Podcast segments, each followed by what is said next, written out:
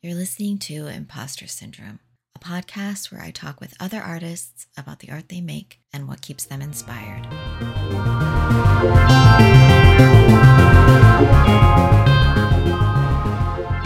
Okay, Hato Chucky Waitha. I am here with my beautiful, amazing friend Luis, and I'm going to let them introduce themselves and tell you a bit about art and the art that they're doing and the things that they're working on or whatever they want to talk about. All right. Thank you so much for having me on. Uh, my name is Luis David Cabrales Vasquez. You can call me Luis for short. Um, so I'm located here in Chicago. I'm a Chicago native. I was raised here for the first 18 years of my life in Pilsen. And then I went to Central Illinois because I thought it would be fun. Um, and did higher ed there. And then I moved back to Chicago. Um, I love art. Art is amazing.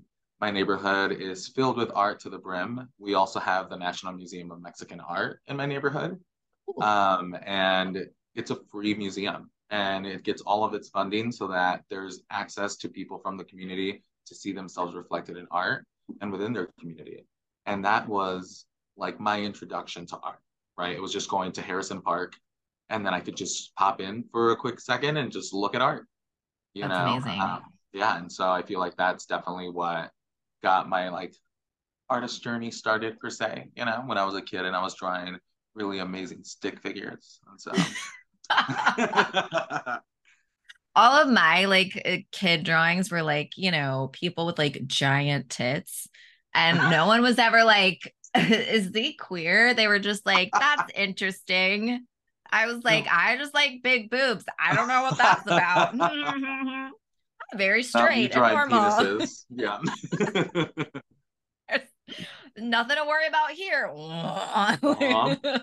oh, yes. You're like, I want the triple Z's. exactly. Um, yeah. So yeah, talk about like um I I I'm very curious to hear about like the way that like your culture and art, like how you feel represented in art in your culture and things like that. Because recently I've been um learning my like native language, my tribe's language, Shawnee. And I don't, I like it's a very complicated language, but there's no representation in art because it's like very few people speak the language and it's almost like it's very close to just not existing anymore. Um, which is why they're like pushing this program to get people, you know, to immerse themselves in the language, which is beautiful and amazing but you know having sort of that connection like seeing the language Eh, like written out, seeing how it's pronounced, hearing it, it's such a beautiful and amazing thing. And it's something that I I've never really had before to be able to see parts of my culture represented. So I'm really curious to hear like what that's like for you to see parts of yourself and your culture represented in art and what that means and and how how that encourages you and how that makes you feel just represented and all all aspects of yourself queerness and you know being you know what yeah everything everything about luis represented in art. Tell me. Yeah. well before i get there one shit bug for not having representation for you in art. Yeah. And also kudos to you because i'm like takes a lot to learn another language. And you know i'm someone that speaks multiple languages. And so i'm like especially in adult. Oh, how many languages do you speak? I know that you uh, speak Spanish and English. Spanish, English, and then Mandarin. Um, oh, although shit. not as fluent in Mandarin as I am in the other two. I mean, um, so like Mandarin's not easy. it is so. such a beautiful language. I love the intonation Gorgeous. and stuff, and so Gorgeous. it's always like yeah. singing.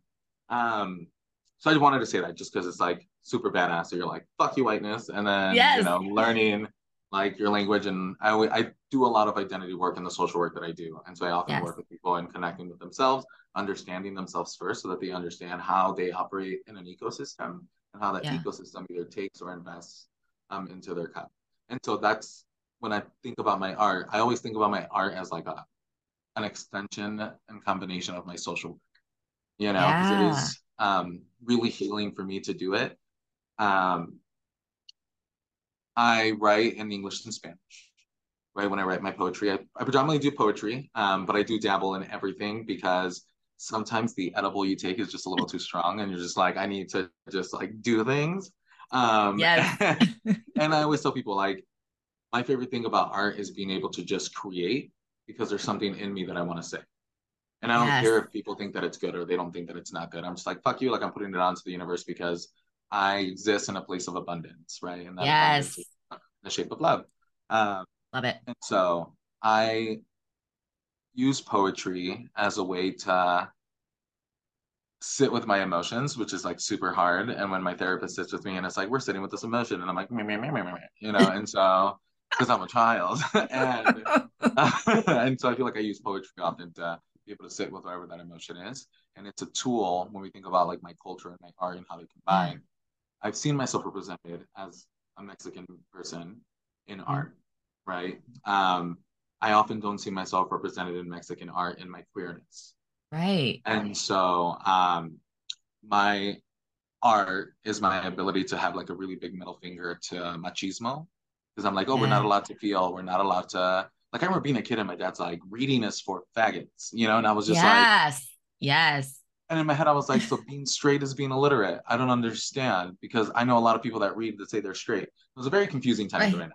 My dad, my dad was like, you know, liking men is gay, but you're gonna watch wrestling, which is two oiled up men in underwears, just like at it. And I'm like, so it's okay, so it's straight if there's an audience, but it's gay if there is no. Uh, like it was just such a confusing time. And so I That's never such a really, good. That's such a good. Like, so if people are watching, it's not gay. if you have socks on, That's you know, how I that was got just- into group sex with men. I feel like I never really saw myself represented in my art and, and my in like in in my oh, well and in art in general. In my art, I often sit with the emotions that we're not allowed to feel as men, right? Even though Yes. I'm he they now non-binary, um, Mhm. there's still a lot of machismo that is embedded in everything that I do. And so even sitting with my therapist, and I experienced a lot of grief in such a short amount of time. You know, I lost Yeah. seven people in one year. Yeah. And you know, one of them was my brother, then I had my mom, and then, you know, just like my best one of my closest friends. And so it was just an insurmountable amount of sadness to hold within yourself. And growing up, like we weren't allowed to cry. So I didn't cry for the first 18 years of my life. yeah. Um, yeah. You know, and I remember my friend seeing me cry for the first time when one of our friends, Beavis, um, right before we all went to college, it was like a week before, um, he was shot, you know, Yeah. and I cried at the funeral as I was throwing the dirt into the hole, um, into the hole. And so, um, I know I can't take shit seriously. and, and so, you know, like I, I remember I shed a tear, like so dramatic, which is so funny if you know me now. Now I'm like a Right. for everything. And so I remember the parents being like, well, we've never seen you cry. And I was just like, shit, you know? And so in my art, I often talk a lot about grief and how I sit with it and how it hurts and how painful it is. Um, and it's like my way of being like, I can cry, you know? And so I'm like, I usually write my poetry on my phone first, like on notes, and then I'll send it to myself. And so I'll just be like on the train, just like fucking sobbing, you know? And I'm just like, and I'm like, why is nobody sitting by me? And it's just like a mess, you know? and you know, able to send it to myself. And I also talk about my sexuality in my poetry, you know, Yes. which is not something that I felt really comfortable talking about um, for a Mhm. while. Like I remember being 19 and like sucking a dick, but being like, holding his hand is gay and I won't do it. You know, like it was just like the mental yes. gymnastics. Oh my God. right. Like I, stupid. I'm gay, but I'm not that gay. Like, yes. well, I was just like, oh I'm not God. gay. I just sucked a dick, you know, like. so in my art, Sucking dick is not gay. It's not gay. it's It's, only gay if you hold hands after. Oh my God. I'm like, it's not gay. It's zero calories. Um, and so, and so It's good for your skin. I'm just being conscientious. you know, so I just found myself like sitting with my identity in such a crucial way, yeah. where in the grand scheme of art, I don't see a lot of like Latinidad represented. But Mhm. then the place Yeah. that I grew up in was very heavy on art. It was very heavy on Latinidad. But then Yeah. I didn't see my queerness represented. But then if I went to queer art spaces, I didn't see my Latinidad represented. So it always felt like a fracture of an identity. Yes. Um, oh yeah. Yeah. So with my art, I feel like I I'm using that to like create a like an adhesive for both of those parts to come together. Yeah, I know? love that so much. Yeah, it remember- is really hard to not see like like the queerness and and being like your non-whiteness not having a place to merge together in art and and going to places and being able to see one or the other and not being able to see them combined it's so like yeah i i know that like that like hollow feeling that it leaves you with and it's so i mean like it's beautiful because you're like like you said you're like fuck it i'll do it myself. And that's always what i'm always like if you don't see like if you think you can do it better if you feel like there's something missing fucking do it make it. And yeah. you know but like uh, also feeling like you're like i mean obviously you're not the only mexican queer person that exists but you know obviously we know that but like feeling there's still such a loneliness and feeling like you have a responsibility to create things for this yeah. identity that you have that you're not seeing represented um i'm so glad you're doing it but it's also like it's it's a lot of it's a lot of responsibility um but I mean, if anyone can do it, you can because you're amazing and you make. I don't know. You probably can't see it, but I have like you drew a like an octopus. It's right. Yes, and, yes. And then I have like you drew like a space. Uh, you like uh, you drew like a, a whole space thing, and I have that in my. I love. Oh my god, you used to draw like almost every day, and used to leave it, and I used to put it up at my desk. And I got so pissed one time because something stupid happened at Redacted and I took all of it home because I was like, Luisa's art is too beautiful to be here in this shitty place. I hate it here so much. And I took it all home. I mean, that was one of and I hung it up for myself. I was like, oh, I yeah. can look at it at home. I'm not gonna look at it in this shithole. I was so I that was the first thing I did. I was like, Luisa's art deserves better this place. Uh, what I will say about that is like that was such a I have two things to say, but the, with this specific memory like that was so I love you so much. Obviously, you know that. I have yes. your book tattooed on my shoulder. I know. Uh, oh my god. And then I always told you I was like, you got published on skin, you can get published on paper. Um yes! but I remember like being at Redacted and mm-hmm. It sucked, right? It was like such a like soul sucking job. Yes. And that's truly the only way to describe it. It's literally how it felt. It was just like your soul is being removed from your body slowly every day. Fucking terrible. And I remember just like what I looked forward to was drawing a little drawing for you. You know, and it became like a ritual, which I later like grew to really appreciate, especially when, you know, I moved back to Chicago, where it was like every day I was just like influenced and inspired to bring you something, right? It's like my pro brain and my artist brain. Oh. and I feel like you really got me started on my artist journey. And so I Oh, that's so sweet. oh my God. Oh, I like, I mean, this is like an aside. Like, I don't want you to think this is the only thing that matter. My God, when you left, I was like, who's gonna crack my back for me? I literally was like, oh no, I miss you. My back my whole body misses you. you, you, left, you left, yeah, you left, and I was like, I I had to like teach Keith how to like crack my. He's he, bless him, he tries, bless but it's not yeah, it's not heart. the same, yeah. and like just holding holding on, and I oh my god, you would just hold and you would not let go till you heard a crack, and I was like, I love you. this is I what I wait. need you just hold, you'd hear that crack, and then you'd be like, all right. I'd be like, bye. Yeah, I was in like heaven. Toes extend, yeah. Uh, the second thing like, I was gonna say is like there I did there is queerness and being Mexican in art, and there's an yeah. abundance of that. Yeah. And due to the homophobia in the culture, it's not yeah. often highlighted, right? Yes. And so feel like yeah. while it's there, my issue was like the inaccessibility of not being able to to do it, right? Like my parents would never be like, we're gonna take you to see a queer artist, like that would have been a no go. And right. a healing part of that. So in the National Museum of Mexican Art this year, I believe, earlier this year, they had the Frida Kahlo exhibit. And they had an entire room dedicated to her lovers. And it was oh all of her lovers, like her all genders, right? And so it was right, like yeah. the first time that I saw bisexuality be like represented on such a scale Right. That it was like a big part of her life was her sexuality, and now we're honoring it instead of hiding it. Because growing up, people were like Frida Kahlo, unibrow, that's it, right? right. And then I got older, and I was like, okay, but she had like interesting art, like her concepts were great, like the way that she traveled the world, the lovers she had across the world, right? And I was like, I want to live that life.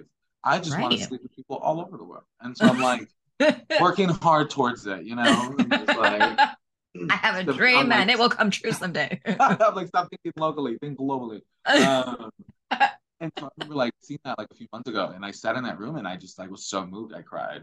Yeah. Um, yeah. and I went with like my sister, and I went with James, my partner, um, mm-hmm. and I went. Uh, there was like a few other people there, and so we were just in this moment, you know, and like there yeah. were you were just so confronted by this bisexuality that you couldn't like not pretend that it didn't exist. And right. it was also like yeah. the room that you had to leave by. So it was really like to me, it was interesting that that was part of the layout where it's like, if you want to go, you're gonna have to go through this. Right. You know? Yeah. So we really exist, bitches. Yeah.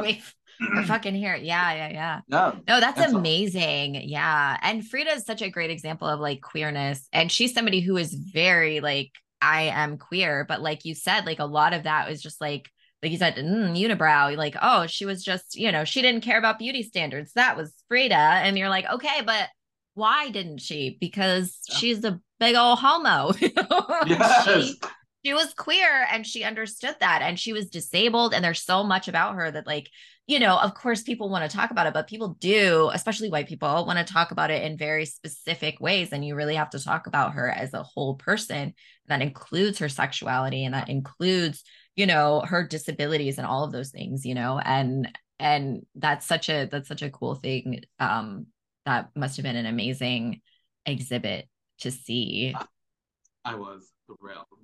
Yeah. Um, and so I'm like, I try to embody that like yeah in my in my art you know i had a so was this is like right before the pandemic started um i had done the show that was for latinx queer artists which was amazing because it was just like mm-hmm. ah okay there was one person that i met and they were an artist and we'd never met before and so when i have a tattoo on my leg that is like a heart and then it has an ass a vagina and fishnets in it oh uh, and i got it when i was way too stoned, and I it was not the tattoo I wanted, but I was just like, sure. That was one of my favorites, and yes. this person had almost the exact same tattoo, and the exact same spot.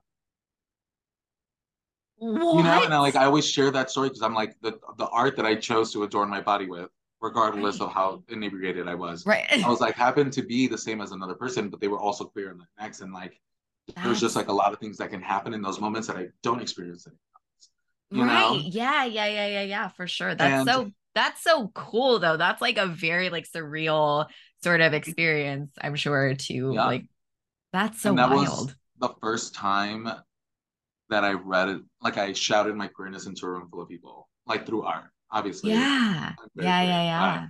But, um, James's parents were there. There was like 30, like it was close, it was like 36 people that showed up to see my show. And I was just doing a poetry reading. Um, it was oh. one of my um, best friends, Azul, um, who actually have their art at the National Museum of Mexican Art hung up, which is like kind of unheard of. And then Barack Obama and um, Michelle Obama went through it and were able to see their painting. Like insane. Definitely like amazing. I will I'm gonna put on a lot of I'm gonna say a lot of artists' names on the show. So if you're watching, hell yes, hell yes, hell know, yes. Like I'll, I'll send you the link. Um, yes and so it was they put on the show they invited me to be a part of it and i read a poem about sucking james's dick um, in front of his parents and i had totally forgotten that that poem was like in the series and so i invite them and then i see the poem come you know like they give it like i have the note cards and i see the poem and i start reading it and like after the second sentence i was like holy fuck I I kept not doing this, but I was like, you already committed to the first two lines, you know. Um, and thankfully, like his dad. I, mean, I relate so much. Right. I feel like that's one hundred percent something that I would do.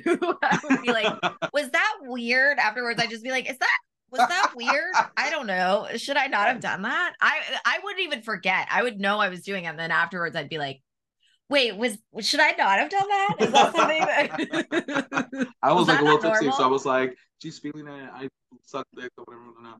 And then I was like, wait, I don't think I want everyone in this room to know, you know?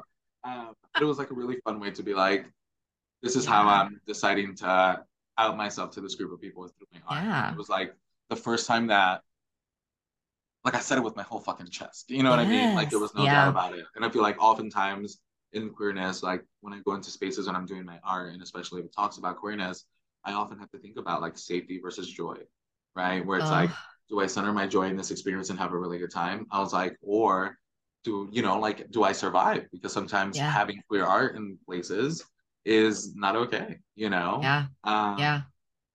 And so I remember in that space just feeling like I can do this here and I know I'll be good. And it was the first time that I said it so loudly, you know, and like no Oh. part of me trembled. And I just remember being like, are anyone else's nipples hard right now? You know, like, am I alone in this? And so it was really, really fun, you know? That's beautiful. I love that. I love that. Yeah, that's so empowering too. And I think that's something about art that I really, really love is that you can make it what you need to open yourself up and to experience the world in a better way. Like, you know, like there's I I talked to someone yesterday who who had this they said this thing and it it rang so true. They said like usually when you talk about being an artist, people are like, "Oh, you paint," and I think so true. So many people, if I'm like I'm an artist, are like, "What do you paint?" I'm like, "No, no, no, no, no. I do a lot of things. I don't paint." You know, but a lot of people don't think about like spoken word or or poetry or any sort of like words as being art but it's one of the most like richest forms of art and it's one of the ways that you can do so much healing and so much you know expression and there's so many things obviously every type of art is valid in that way but Yeah. like like there it's so freeing to be able to like vocalize these things and whether you're doing it on paper or you know any way that you're doing it it's like putting it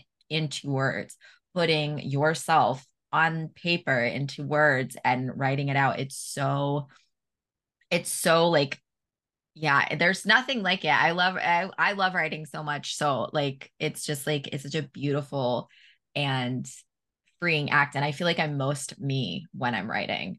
So Yeah.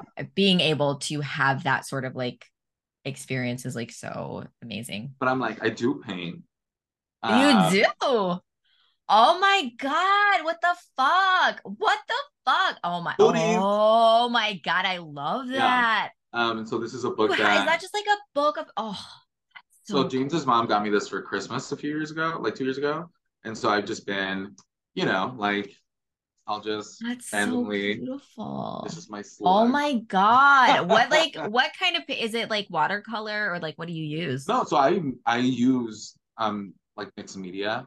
Um Okay. and so like here's this donut one. And so this one actually sticks out in 3D because it has yeso in the paint.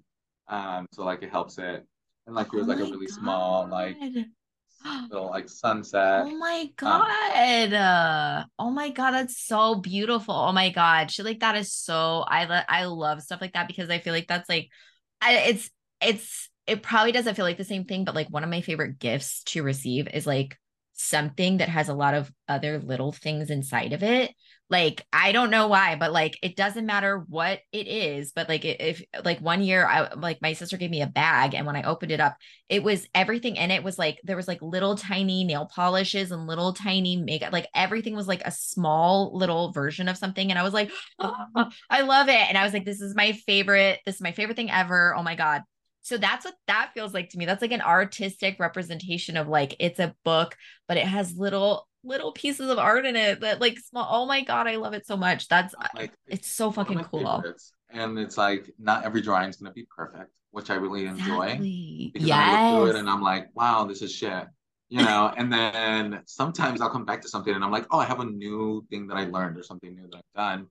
Let me like incorporate it now. And so it's like a never evolving drawing. Um, but I did want to show you, so I'm gonna be Yes. sending Okay. this to you post show as a thank you for having me on. Oh, Um, oh my and so something that I do is um I like to repurpose things if I'm gonna do art.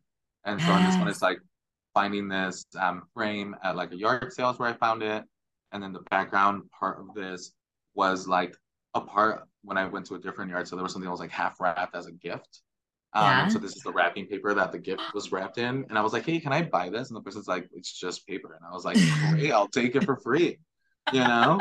Um, and then I um, have my poem in the middle. And so I'm going to read it to you Oh my god. because it is, I feel like it embodies who we are as people together. okay. Um, I want to throw myself like pasta against the wall to make sure I am fully cooked before having this turn of the century three Michelin stars meltdown slowly towards the floor. Oh my god. Yeah. And I love that. Oh my God, it's so beautiful. Oh my God, that's so beautiful. Oh my Yeah. God. so Oh, I'll be sending that post show. Oh, Um, thank you. Yeah. Oh my God. But I want to say, because you touched a little bit on it and we've talked about writing, I want to talk about like you said that, I mean, you touched on it a little bit already, but I think, you know, I want to hear more about it if you want to talk more about it. Yeah. Um, you have been through a lot of loss and you have been through, you've experienced trauma. I've experienced trauma. There's there's a lot of there's a lot of pain and a lot of like it it goes very deep especially like when you experience things as a child and then you keep experiencing them through your life so how do you feel that your art helps you heal or how your art helps you talk about your trauma how it helps you face your trauma anything like that Not that I have this planned out, but I do have something I'll read that's going to answer your question. okay i love Uh, it I was working on art this morning before getting on the show. Um, I wish I could tell you I've been resting on days I take the sun on my skin, till the trees tell tales tumultuous times, tendering the tough, thick teguments. Time to take off. There is still blinding pride for callous trophies. I am working up the courage to stay. What can I say? Running low on sitting with vulnerability, okay? I find myself standing, sitting, horizontally hugging my feet, perching, propped up, woefully whimsical, extending omnipotent olive branches for a greedy grief.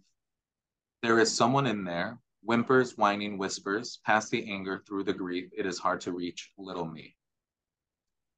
that's so beautiful And so for me, oftentimes, you know, this is one of them. You can tell I was having a good day when I wrote this shit because I was in the grass and I was like, I just smoked the joint, like she's living her life. And so it was a a really happy version of that poem. And then I have other poems that are just very angry, yeah you know, and I think that in grief, you're expected to be so like fucking graceful, like it's so fucking exhausting. And people somehow make people that have died saints and like Yeah. they've never done anything wrong. And so you can't like speak of them as a human being. And I find that so fucking weird. Because I'm just like, one of my friends died that was really close to me, and I was just like, man, like she loved having her titties out, you know. And someone was like, you shouldn't speak ill of the dead, and I was like, well, her titties were ill, so, you know. They were like, and like she, we got our nipples pierced together, you know. We were in this Yeah. tattoo shop with our tops off, just looking at each other, just like yeah drunk. It was in Champaign, and so and then getting like our bars together, and just like waking up on the floor the next day of their of her kitchen, and we were, I just like looked down, and there's like blood on my tits, and I was like what the fuck just happened? And she was like, we got our titties pierced, you know? And like, I remember that moment, like such a bonding experience. And yeah some of those things that you can't share always, right? Because people yeah don't, yeah yeah a lot of people are so uncomfortable to sit and grief when it doesn't look Yeah. pretty or it isn't yeah right and so I feel like with my with my writing, sometimes it gets pretty dark, you know, and again, some, yeah. there's some like poems that I know I will not release, you know, until I yeah. leave this world and someone finds my phone and goes through it Yeah. and it's like there were so many nudes and then we finally got to the we finally got to the to the poetry and it's like damn these are some really really dark ones. Um, but it helps me explore that anger you know? Yeah like yeah. I get like I, I i'm not always I've, i haven't mm, como se dice en inglés i don't always have places where i can sit with the anger that i have for the people that i've left even though it's not their fault. Yeah but sometimes i'm No, just like fuck you I know bitch like you left I- me. Exactly. No i had this yeah i had someone that i loved uh, you know like around the same time um i think that uh you lost your brother my friend passed away and you know like that's how that's the how long ago it was. And i remember like having this i was like so pissed at him and i was like why the fuck did you do that why'd you fucking do that you little fucking asshole you didn't you didn't let me ah. say goodbye to you. You didn't fuck like what the fuck? And you, I was so angry, and I'm, I still, I have those moments where I'm like, you fucking son of a bitch, why? fucking fucker. And like, yes, and I'm like so mad, and I'm like, why didn't you give me a chance to tell you I loved you one last time? Why didn't you, you know? And there's all this stuff, and it's like not being able to talk about that anger, not being able to to be real about it is so disingenuous to the grief process and into healing trauma like you have to heal you have to fucking feel the shitty feelings and sometimes it sucks a little bit but when people die you're fucking pissed. Yeah. like it's like- not fun. when it's like, how do I hold it, right? yeah. Like, how do I Yeah. hold? How do I? I, I always tell people like grief always feels like expired love, you know. Yeah. Um, Yeah. And I'm Oh, just like, how do. I? How do I sit with that expiration? You know, I'm like, I'm just a Yeah. container for it, and like, Yeah. I have Right. this rock inside of me, and like, how do I? Yes. I don't know. And like, that I've never been, but Oh, I I don't want to interrupt you. I was just gonna say was that. just gonna say like I've never that- been giving an. Please You go. You fucking go. You go. You go. You go. like like losing like when you lose somebody that like for me like something that really hit me was i'm like this is a person that loved me that doesn't exist anymore. And that was like a thing where i was like uh, someone's love for me literally died. Like it didn't go away it didn't fade they died. And that was like a thing that i like did not know how to Yeah. and i still i'm like oh like i don't know how to fucking i'm like how do i fucking handle that. What do i do with that? Like it's so overwhelming to think about when when you lose someone that every aspect of them is gone. You have your memories of them. You have pieces of them of course but their presence is gone and that includes what they gave to you you know or like how they you know that that interaction existed but it's not anymore and you have that like space in your life where they used to be and it's such a heavy like like you said it's like expired love like it, it really truly does feel like you're like uh there's a space that is just gone. And it's it's so and i feel like it's okay to like be so emotional about those things because what the fuck what are, what else are you supposed to be about them? You know i like if i died tomorrow i wouldn't want people to be like z was such a nice cool person. I want them to be like that bitch was fucking weird and i don't know how to feel about them they showed their tits a lot for not even wanting to have them like i don't I'm just like, there's, I love what you said, right? Where it's like, Yeah. person's gone. And I think oftentimes during grief, people are like, oh, but they're still with you, or you still have their memories, which always just Mhm. feels like the emotional regulation when you're grieving is hard because sometimes I just be like, oh, shut the fuck up. You know, like I just, yeah oh, especially like throwing funerals, obviously, like, hit your girl up if you if you need a funeral planner. But you know what I mean? That's the only thing we're guaranteed. And so um I'm like we can make it like a funeral, like just all jeans, everything is denim. And so funeral fuck ah, and please you know, it's like you you sit and people shake their hands and all this other stuff, and then they just say shit that is ridiculous, you know, and Yeah. and but it's but it's okay because everyone grieves in a different way and they find hope in different yes yes you know, like for me, it's very much like they're dead, they're gone. Like Yeah. maybe I'll see those ghosts later, but like those are just like memories of who they were, but they're not actually like breathing. right like, yeah You know, yeah there's something about someone not being there physically.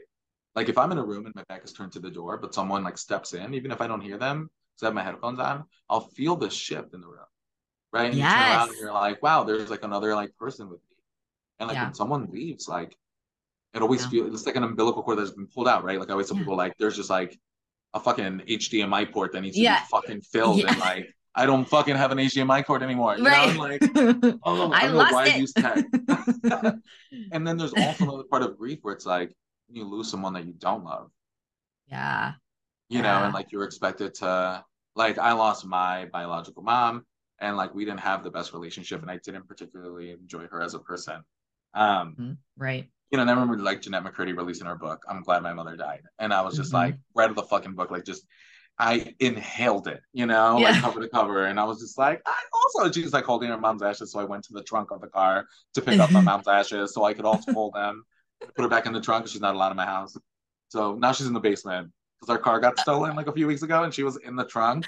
they're, they're like, And then they found the, the car and their ashes were still in the trunk. And I was like, you, you know, and like I'm trying to send she's not getting off that really, which is funny. I'll write more poetry about that later because that shit was a fucking mess. But you know, like I remember like writing poetry when I wrote my first book, you know, and this is like me with Yes. a flower girl. I was a flower girl at a wedding for two of my fraternity brothers because my life is a dream. And I just remember like reading this book and it was such an expose. Yeah. Because Yeah. my family hadn't really dealt with like what happened in our house and all the abuse and like a lot of the stuff that happened with kids. And so when I wrote this book and I published it and I started reading it and like I was doing these like you know you publish a fucking book and then you go do talks on your book and you're like Yeah. please this is my book like buy it.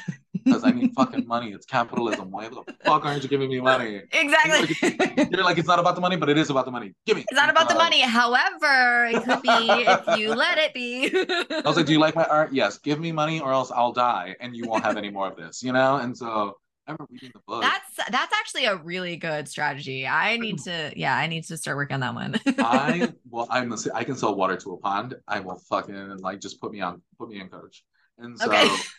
I remember reading this book and it just like caused such a scan. It's like scandalo for my family. Yeah. You know? and then like I had like people that were reaching out to me to like tell me to kill myself and like oh, that's Um, lovely. they were just like sending me death threats or they were just full on denying things that happened. And they were just like, no, your parents would never have done that because I knew them. And I was like, that's, I don't know who the fuck you are. I didn't care though, because I was just kind of like, someone was like, kill yourself. And I'm just like, help me, you know? And then you do it for me. I'm tired. And then they blocked me. And I was just like, oh, take the, the trash takes itself out, you know? So I'm going to read you this poem because this is a poem that, um, it has some of it in Spanish, but, you know, I can translate it for you. Um, and so it's called I'm Glad My Mother Died. Believe it or believe it or fucking not. Like this was before she published her book, just saying. So um, Jennette McCurdy, if you're listening to this, coin. Um, I'm glad my mother died. She had a unique way of embedding abuse into her food, the way we associate smells with places and time. Sensory photographs captured by our bodies, teleporting us back in time with a whiff or a sound or a taste. Cecina encebollada con arroz y ensalada sin sazón. Me regresa a la mesa donde me pegaba mi padre. No le gustaba que no quería ayudarle con la mecánica. En realidad, él se enojaba que lo odiaba por venderme a diferentes hombres desde el garaje. Este, este plato todavía es mi, mi cena favorita. Y esta era su forma de pedirme perdón por las cosas que él hacía. She blended the taste of blood with garlic and onion, like the saltiness that cuts my tongue whenever I ate more than four slices of cecina. Always, every single time. There is a reason I crave this meal when I hide. It makes me homesick for apologies that were never said out loud. Cecina encebollada con sabores de gente muerta takes me back to places I can't. Uh, I mean, I don't speak Spanish, so I don't know what he said, but girl, you could read my whole book in Spanish and I would like pay you. God, that's beautiful. like that to me, like that. Um, so like in the Spanish part of that portion talks about how my mom would always cook me a specific meal, um, in, in like in secrecy from my father. Um, so um, a little bit of a long story. When I was a kid, we went to go buy a chicken, and I thought we were buying a chicken like as a pet, and apparently we weren't. And so my father was like, pick out whatever chicken you want. And so I found the fattest, oldest chicken, and I was like, I want this fat bitch to come home with us. I remember I specifically said that in Spanish. I was like, I want this fat bitch. Um, and my dad laughed, and so the guy grabbed it and just like spun it, slam whack. And I started crying because I was like five years old, and I was like, they just killed Puck Puck, like oh my justice for Puck Puck. Like I was so fucking livid. And my dad, like I was crying, and my dad was one of the first times that my dad didn't hit me for crying, but he just couldn't stop laughing because he was like, Right. oh, Americans always treating animals like family. And I was just kind of now that I'm an adult, I'm like, that's that's a fucked up thing to say. Like, why wouldn't you treat Right. things with loving care and respect? right. So we went home, and my mom made a um, uh, caldo de pollo, right, like a stew made out of chicken, and I refused to eat it. And my father like was like, "You have to eat it," and then I didn't, and so he, he would make me sit at the table, and sometimes I'd sit there until like six thirty a.m. until I had to go to school the next day. Or Oh sometimes he would get like really upset. He just beat the shit out of me, right? Like it was one of the two. Yeah. But I yeah, never yeah. ate it. Like I was, I was such an asshole of a kid, but I loved me. I was like grassroots organizing. Like I would stand my fucking ground, you know. Like you'd be like, "Eat it," and I'd be like, "That looks kind of good today, but I'm not gonna because you said it." And it was like, no matter what you do, like Christina Aguilera just really stronger. Like you can't fucking stop me. um, and so I remember like that was what would happen. So my mom in secrecy would cook me cecina, which is um kind of like the meat that is kind of like um it's a steak that usually gets turned into jerky, but this is before Yeah. it turns to jerky, and it's really salty. And so my mom would make me that meat because it was my favorite cut of meat, and she would make me like the little sides, and she'd hide the plate in the house. And then once my dad got sick of watching me sit at the table not eating, she would pull out the plate and she'd give it to me and then she'd go entertain my dad. And that was like her apology to me always for how my dad treated me. Yeah. Uh, yeah. And so this poem is about like how sometimes when you get like a whiff or experience a sound, like sometimes it'll take you immediately back somewhere, right? I always tell people yeah. like PTSD is wild because it's like teleportation, the one you don't fucking want, you know? Exactly. So- oh my God, legit. Yeah. You're like, wow, I've suddenly remembered a very horrible moment in my life in the middle of this grocery store. I need to so go like outside. The eggs are shaking. Oh, you know, so just like for me, I, they happened when I, I, was actually buying eggs. Just funny, you know, like the eggs are shake, like my PTSD very. And so, you know, I wrote this poem and it was just like, oh, she used to make me this meal all the time. And then I described a little bit of the abuse that my dad would put me through. And I was like, so she'd make me this meal. And that was her apology for things that she never like, and she never apologized out loud. Yeah. I remember reading that poem and like it was like el escándalo. Like that's what like started the whole thing. And I remember yeah. someone in our family um from Mexico was like, Hey, this is what he wrote true in the book. You know, on my sister's like wall. And my sister was like, Why don't you ask my father directly? Yeah. You know, and it was like the first time that me and my sister, like me and her had stood our, our fucking ground our whole lives like against yeah. this abuse and like we helped each other like i helped her run away when she was young and then like i ran away when i was like 18 to go to college and like the whole time me and her would just stay in communication like we talk, yeah like abuse you know abusers always try to alienate people so they would always like yeah. alienate my sister and like have us not talk to her and i would always find a way to do it and i would like yeah. sit my dad would beat the shit out of me and i would just be like do it again hit me fucking harder i'm gonna go see her after this like i remember just being like that like my whole life and yeah. now, like me and my sister are besties. You know, like we, yeah. I dedicated this book to her. Like we have matching tattoos. Like I'm about to see her later today because she's just the yeah. best. And she was there with my art. She was sitting next to me and she was like holding me. And like that also broke down this barrier within within us where like we never talked to each other about the abuse that each of us endured. But we yeah. knew that we did, and there was a solidarity with it, but there was a shame around it because obviously abusers feel those things.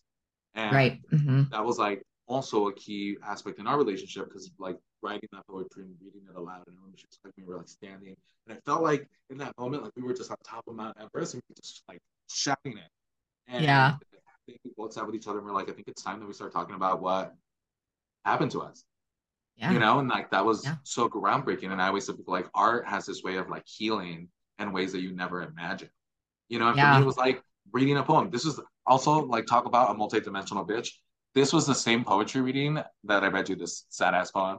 Um, the one where I read about sucking James's dick, like fucking levels. I was like, I'm getting you horny. We're crying. Like we're gonna go all of these different places. Just strap on for the ride. And so, you know, I love art for that reason. Yeah, and yeah, just yeah, I've been using it to just tell myself that it's okay to experience joy. Yeah. Yeah, I think a thing I've been like really struggling with like you know going back to childhood trauma or like things that i know that when i was like you know you have those things as a kid that you're told like you can't do this you can't do that it's wrong to do this it's wrong to do that. You know and i was raised in a lot of religion so there was a lot of like shame around religion and like queerness and all this shit. And so wait what was your flavor of religious trauma? Oh my flavor okay i oh no i was i was protestant i was like um uh like Church of God, like speaking in tongues kind of shit. Like, yeah, that was cool. Oh, so Never any like snakes. fucking play. Yeah. Yeah. Free theater, Never yeah. any snakes or anything like that. That was too wild for us. But yeah, like people getting slain in the spirit, speaking in tongues, like all that shit. I don't know if you know what being slain in the spirit is. I do not. It's where the fucking pastor or reverend or whatever comes over and touches you on the head and then you like pass out and it's the most ridiculous thing and like people would be convulsing and like i mean it it was i, would love to go now because i'm like so right? heavy so i'd pass out and be like now you have to fucking carry me you know? Honestly uh, girl they would. They would be like Uber okay. Jesus, yeah.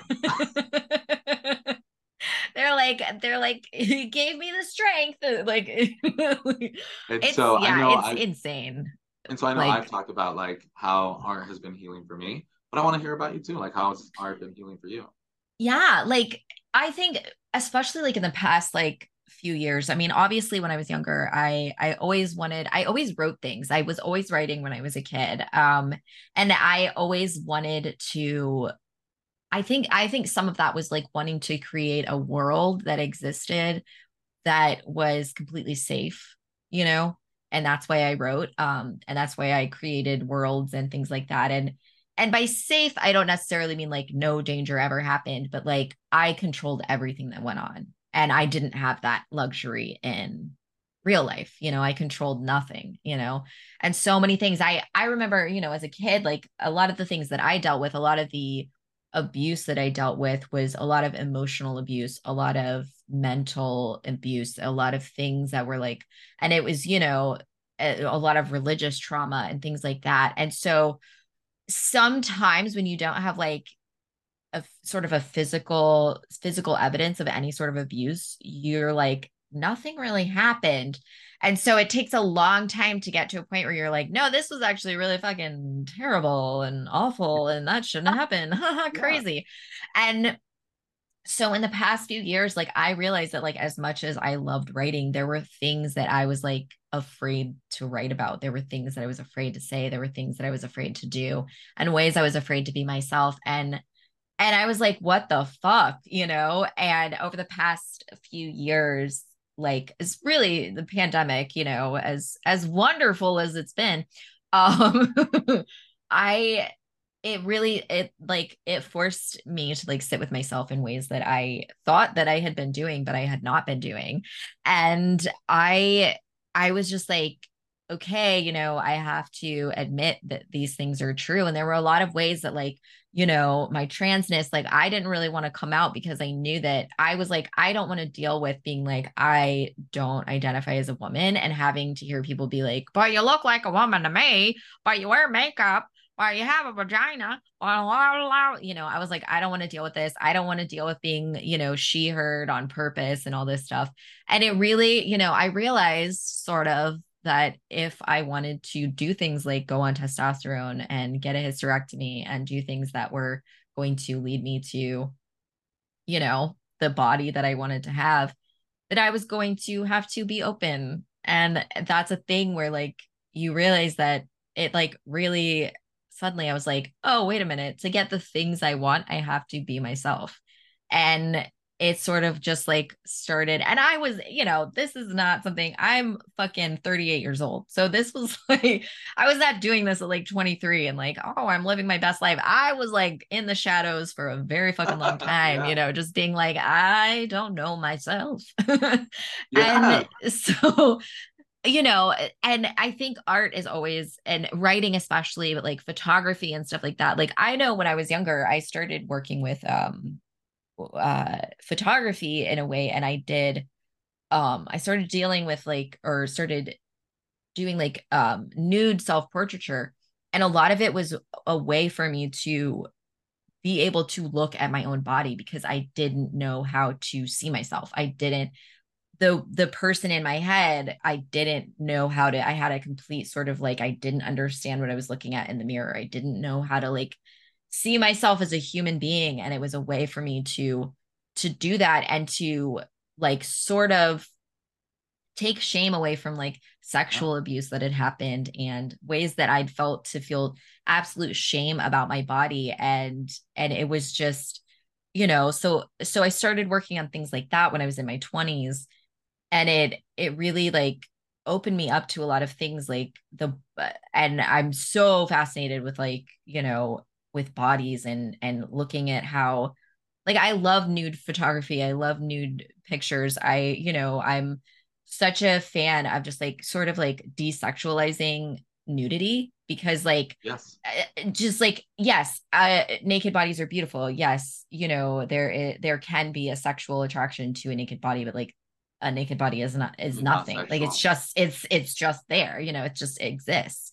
And so like you know that was like sort of like started me on the path to sort of like dissecting all of these things that I had been, you know, like all of these like pieces of shame and like torment that I'd been given as a kid. And like slowly I'm learning to like put them down and and you know, I'm just getting to a point where I feel like my writing is really becoming like what I need it to be, not like what not what I, you know, I'm like, oh, I I hope people like this or like I hope people want to like read this, but I'm like, what the fuck do I want to read? Like, what do ah. I want to hear about? What do I want to say?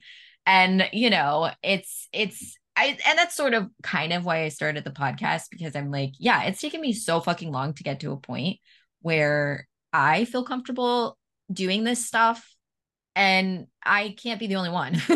yeah. No. And and every so many people are in a place of feeling very you know like it, the I call the podcast is called imposter syndrome because like how do you feel how do you, how are you an imposter in, with art like there is no such thing as good art or bad art there's just art that some people prefer over others so like there's no way to be an imposter when you're an artist you know you're yeah. if you're making art you're just making art and you're an artist and that's it. So like imposter syndrome is kind of like a tongue in cheek like it's it's not true. Like there is no actual like you're not an imposter. Like making art makes you an artist and that's that. And i said yesterday to someone like they asked like who i like what i feel is art and like who i feel like is an artist or whatever like my definition of what art is and what and what makes someone an artist and i was like i was like you know what is art is like such a philosophical question and that's like who cares but I was like, I would never, I was like, an artist to me is someone who feels that they're an artist. I would never in a million years, like, if someone oh, says I'm an artist, I'm never going to say, no, you're not. Like, yeah. I don't have to like your art. I'm not gonna say you're not a fucking artist. Like that's ridiculous. Like yeah. I I would never do that. Like I could be like, I think your art is a piece of shit, but uh, you're an artist. You're still yeah. an artist. You're still fucking doing it. Like I mean, people who like draw or you know like make the stupid shit that they sell in like Walmart and Meijer at bulk. They're they're made by artists. Like yeah. artists make that. Just because it's yeah. sold in bulk doesn't mean it's not artist made. Am I gonna go buy it? You know what? Maybe oh, I would if it was on discount enough. Never pay full price. Yeah, I love the idea of imposter syndrome. I don't have it uh, or experience it. Um, I know it's such a shitty thing to say, right? Because like, no, I'm glad. I'm glad. Yeah, well, I had this conversation with James and, and his family because they were asking about imposter syndrome, and apparently everyone there has it, and I don't. You know, so they're like, well, "What does that mean?" And I was like, "It means that I'm like delusional to a point, you know, in which I just don't really give a shit." And so, yeah. I I think for me, with my art and in like in tandem with imposter syndrome, I myself like to surround myself with art by people that I know because to me, I think that the people that I know the most are like the most impactful artists in my life. Yeah. Right. Because I'm just like, I fucking love you. And so I'm gonna actually take you on a little tour of my house. Cool. These are my titties. Oh, look at them. if you're watching, oh, that's for you.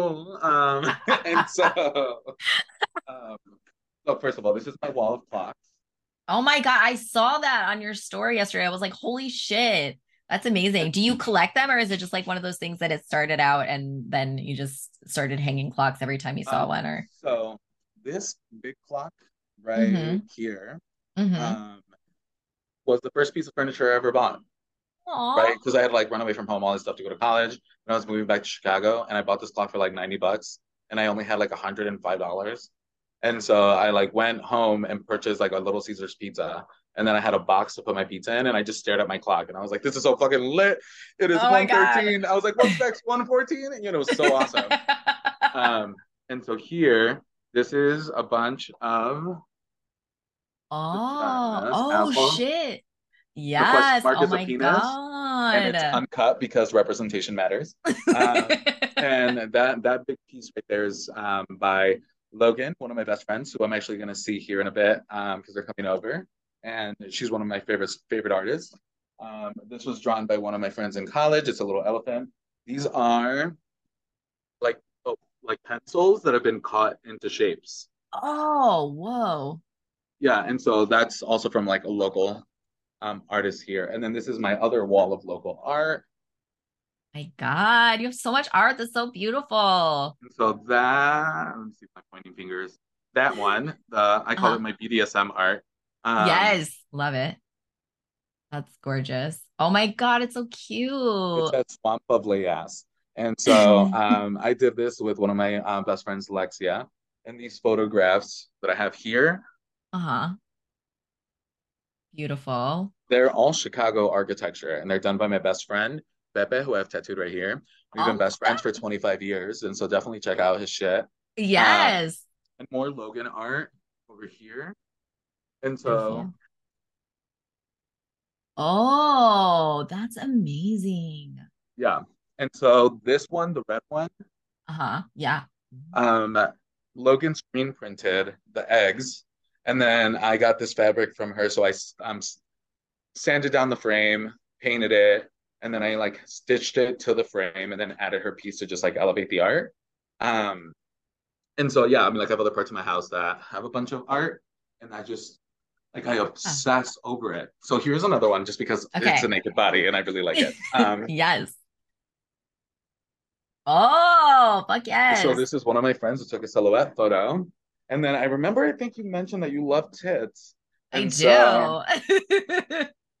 Oh my God, I love it. Oh my God, that's so beautiful. And oh so that God. was drawn by one of my coworkers. And I like found out that I always ask people if they make art. And so she said she did and she sent me her link. And so I immediately was like, tits, love. And I was like, what's the largest size you have? Just like this. I was like, bigger. And so, um, you know, like art for me is just, uh, it's embedded into everything that I do. And I think yeah. that like you were talking about your 20s, I was like in my 20s, or like my late teens, I guess like 18 to 24, I was just really trying to learn how to love and like love loudly and love kindly. Yeah. And I think because mm-hmm. I grew up in a place that wasn't kind and wasn't full of love, like I just yeah.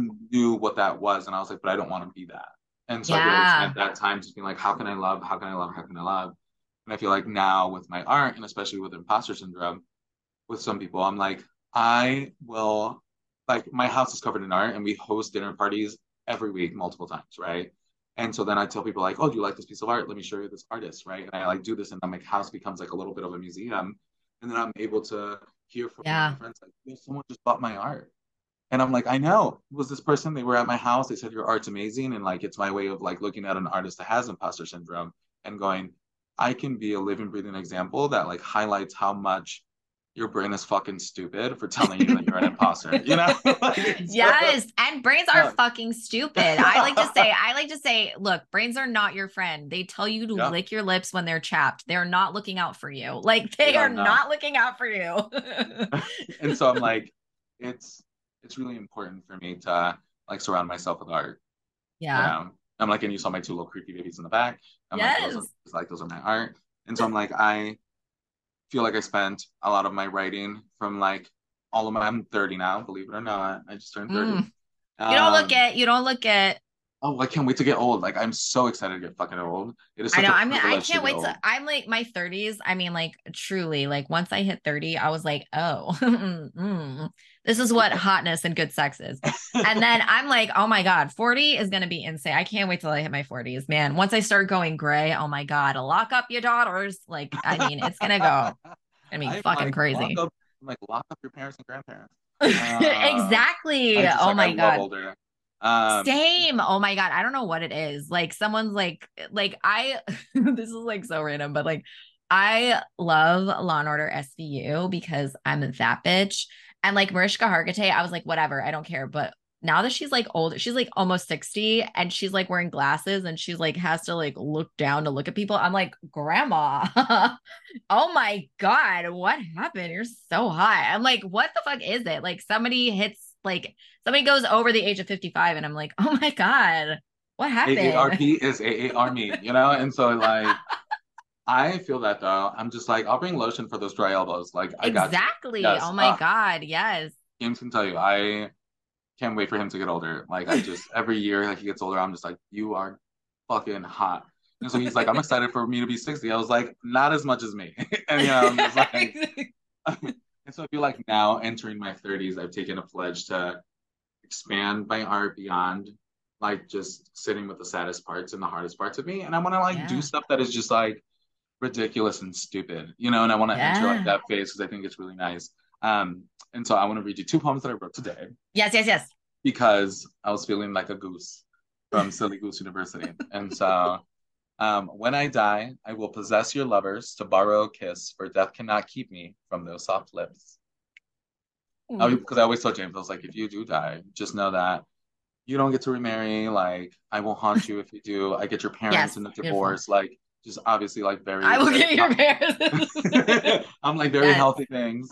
And, and so I always tell him like, if I die, I'm gonna haunt all of your lovers, and I'm gonna say some random shit, like mm-hmm. you know, like he'll be like smooching up someone, and then they'll like eyes will roll back, and they'll be like, "Do you want to feel my raw chicken?" You know, and so like it'd just be something gross, and he'd be like, "God damn it, Luis, like fucking possess someone else." And so that's my dream. And then the next one is a sweet one, and so James, if you you're not seeing this right now because it's not live, but when you do, I wrote these for you. And so the one is, I will grab the moon, la sky tortilla, to make you tacos when you are sad. Asada sazonada con las estrellas de tu mirada, soñando todos los sueños salados de ti. La oscuridad de la noche embotellada, sangría señoral. Mm. ah. I was just like, oh, you know, my man's make me feel good. Which is funny because today he went to the airport and he um, left. He made food yesterday, which was actual steak, and I showed up home. Um, it was my vacation starting, so I showed up home after um, sharing three bottles of champagne with my bestie. And so I came home and immediately fell asleep. And so I woke up this morning and ate these tacos, you know, and this like inspired me because there's a sazon or there's like a sartén, there's like a, a pan. Mm-hmm. And usually season it with oil and then you grab an onion and then you do that and then mm. get the flavor. It's really good. So I woke Ooh. up this morning and, and I saw that right? And it was just like, I was like, oh, James, bitch, I love you. Like, you got it, you know, like you understand, you know. Yeah. And so I wrote this poem and I just, it was a really cute way to be like, oh, I am at a point as an, as an artist where I can sit in the safety that I've created for myself. Yeah. And then now, and like, now be able to document these little moments that are like little trophies of all of the hard work, right? That was put into yes. safety. And I'm like, yes. I want my art to showcase that. I want my art, I want people to know that I am happy and that I do experience yeah. Right. Because sitting like eh, there's no point in sitting with the grief and sitting with the heartache if you can't also have a safe place to sit with your joy. And that's the whole point of sitting with your grief. It's the whole point of feeling the heartache is so that you can get to a point where you are safe enough to feel the joy. And like, and being able to do that is absolutely beautiful and i'm so happy that you're in a place where you can and that's so beautiful and oh my god i'm so happy for you and i love everything that you're doing. And i'm so excited to see the art that you make moving forward. And i'm so happy that you wanted to be on the podcast. Oh my I did, god i do. I'm like thank you so much for having me on the podcast. It's been great.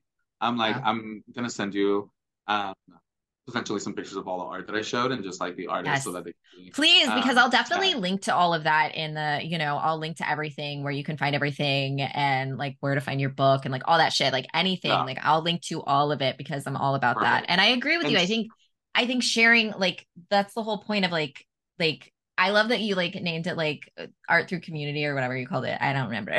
Words are hard. but like I'm like that's exactly that's exactly yeah, that's exactly what I want out of the second season. The first season was like, hey, you know, like I'm an artist and there's so much that I've gone through and so much that I've been through and so many things that I fight against, so many negative voices that I fight against. And I think in the second season especially, I want to not just hear that from myself, but I want to hear from other people like like how what what brought you to make art? What makes you keep making art? You know like what do you t- what goals do you have? What are you what how has art changed you? How has art made your heart bigger? How has it helped you protect yourself? Like what has it done for you? And i really love the idea of like community through that. So and i think i'm like i i'm like oh no like this is like the first interview i've done for season two and i'm like oh, i'm getting spoiled. I'm getting spoiled Everyone, the expectations are high. I'm like, I have obviously um, shared a lot of artists that I hope people follow. What is so if someone is viewing this episode right now, what is something that you hope they would ¿Cómo se dice? What am I trying to say? What the what the fuck are you trying to sell that you want people to buy? right? Like um, if someone's watching people, this right now. Yeah. Um, my book, obviously, I want people to read my book, both my books, and I think, I and recommend. you know, I have, I, uh, yeah, like just uh, honestly, I want people to subscribe to stuff and to follow stuff, and I really just want people to share stuff. So I feel like if if you're listening to this and you like it, share it. And like not everybody has the financial ability to uh, throw a couple bucks. If you do become a patron. Haha but if not like share share this with people. Let people hear it. And and i want there to be like art is you know, art is not a monolith. There's so many different types of art. There's so many ways to make art. There's so many different types of artists. There's so many different ways to feel represented within art. And I want people to, when they do feel that representation, to share it because someone else needs that too, you know?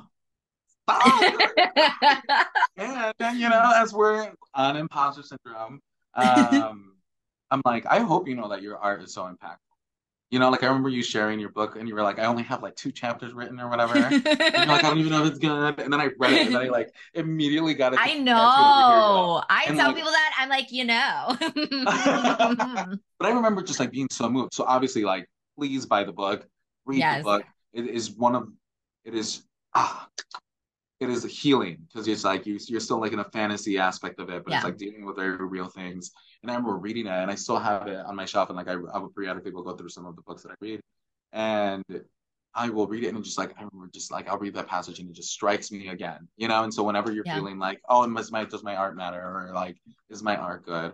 Just be like, fuck you, brain, because Luis said that it is good, and that he got it on his body, you know. And I'm like, body out, yeah. so I'm like, just remember that, you know the next and that is a good that is a good reminder. I always like feel like i want to tell people like a lot of times the things like for me and and myself like you'll be like oh the people who like not a lot of people like interact with my art or like not a lot of people like go out of their way to tell me i'm doing a good job.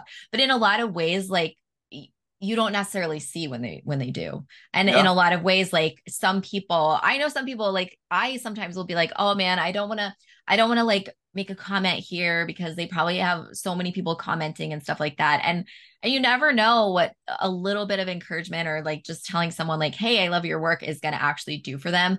But likewise you don't actually know how people are sharing your work outside of what you're able to see. So on those days when you think like you don't have you know you're like i don't feel like anyone appreciates my work you you actually don't know how many people do. And it, yeah. as many people as you feel don't like you know, at least 10 people are talking about it somewhere, you know. And even if they're saying, even if they're talking shit, they're still talking about you. So I so um during the pandemic, Charli XCX was about to release her How I'm Feeling Now art book and was just like submit fans or whatever. She ended up using mostly pictures and definitely not my art. But I submitted something and she reached back out to me Oh my god, that's and amazing. She was like, "Oh my god, I'm so moved by this. Do you mind writing it in the and by hand, and then I might include it." I'm assuming my handwriting was shit, and that's what she's included. but um, the fact that she she's one of my favorite artists ever. Yeah. Body, but she was able to go, "Hey, I fucking love your art. It moved me," and that to me like has completely made me yeah. feel so great about my art, and I think about it all the time.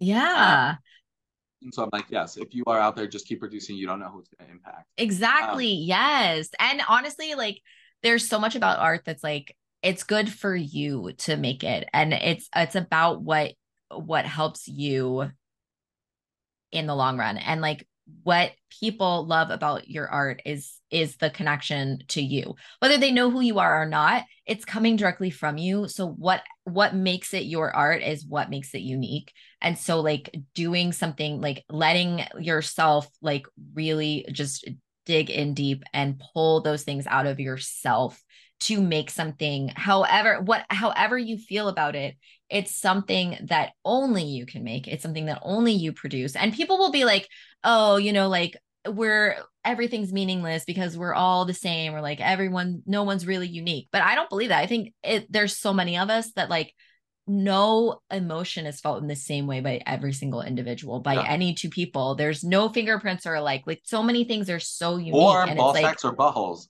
They all have the unique fingerprints believe it or not. It's true. Oh my god. Also let me tell you something. If someone had told me that balls move on their own mm-hmm. without any help i might have had sex with someone who had them a lot sooner. Yes. I'm like i'm gonna read one last poem uh, before we wrap up. Uh, and so, yes. again, you, I, I labeled this meeting, right? Like um, community through art because I do. and I was a One Tree Hill fan growing up. And I love anything that is about friends, you know? Yes. Like it's just my fucking favorite thing. And so, this is for all of you watching. I found love within my friends the way you find water if you dig deep. I dug through time, waiting for them, and I found you. My soul is quenched.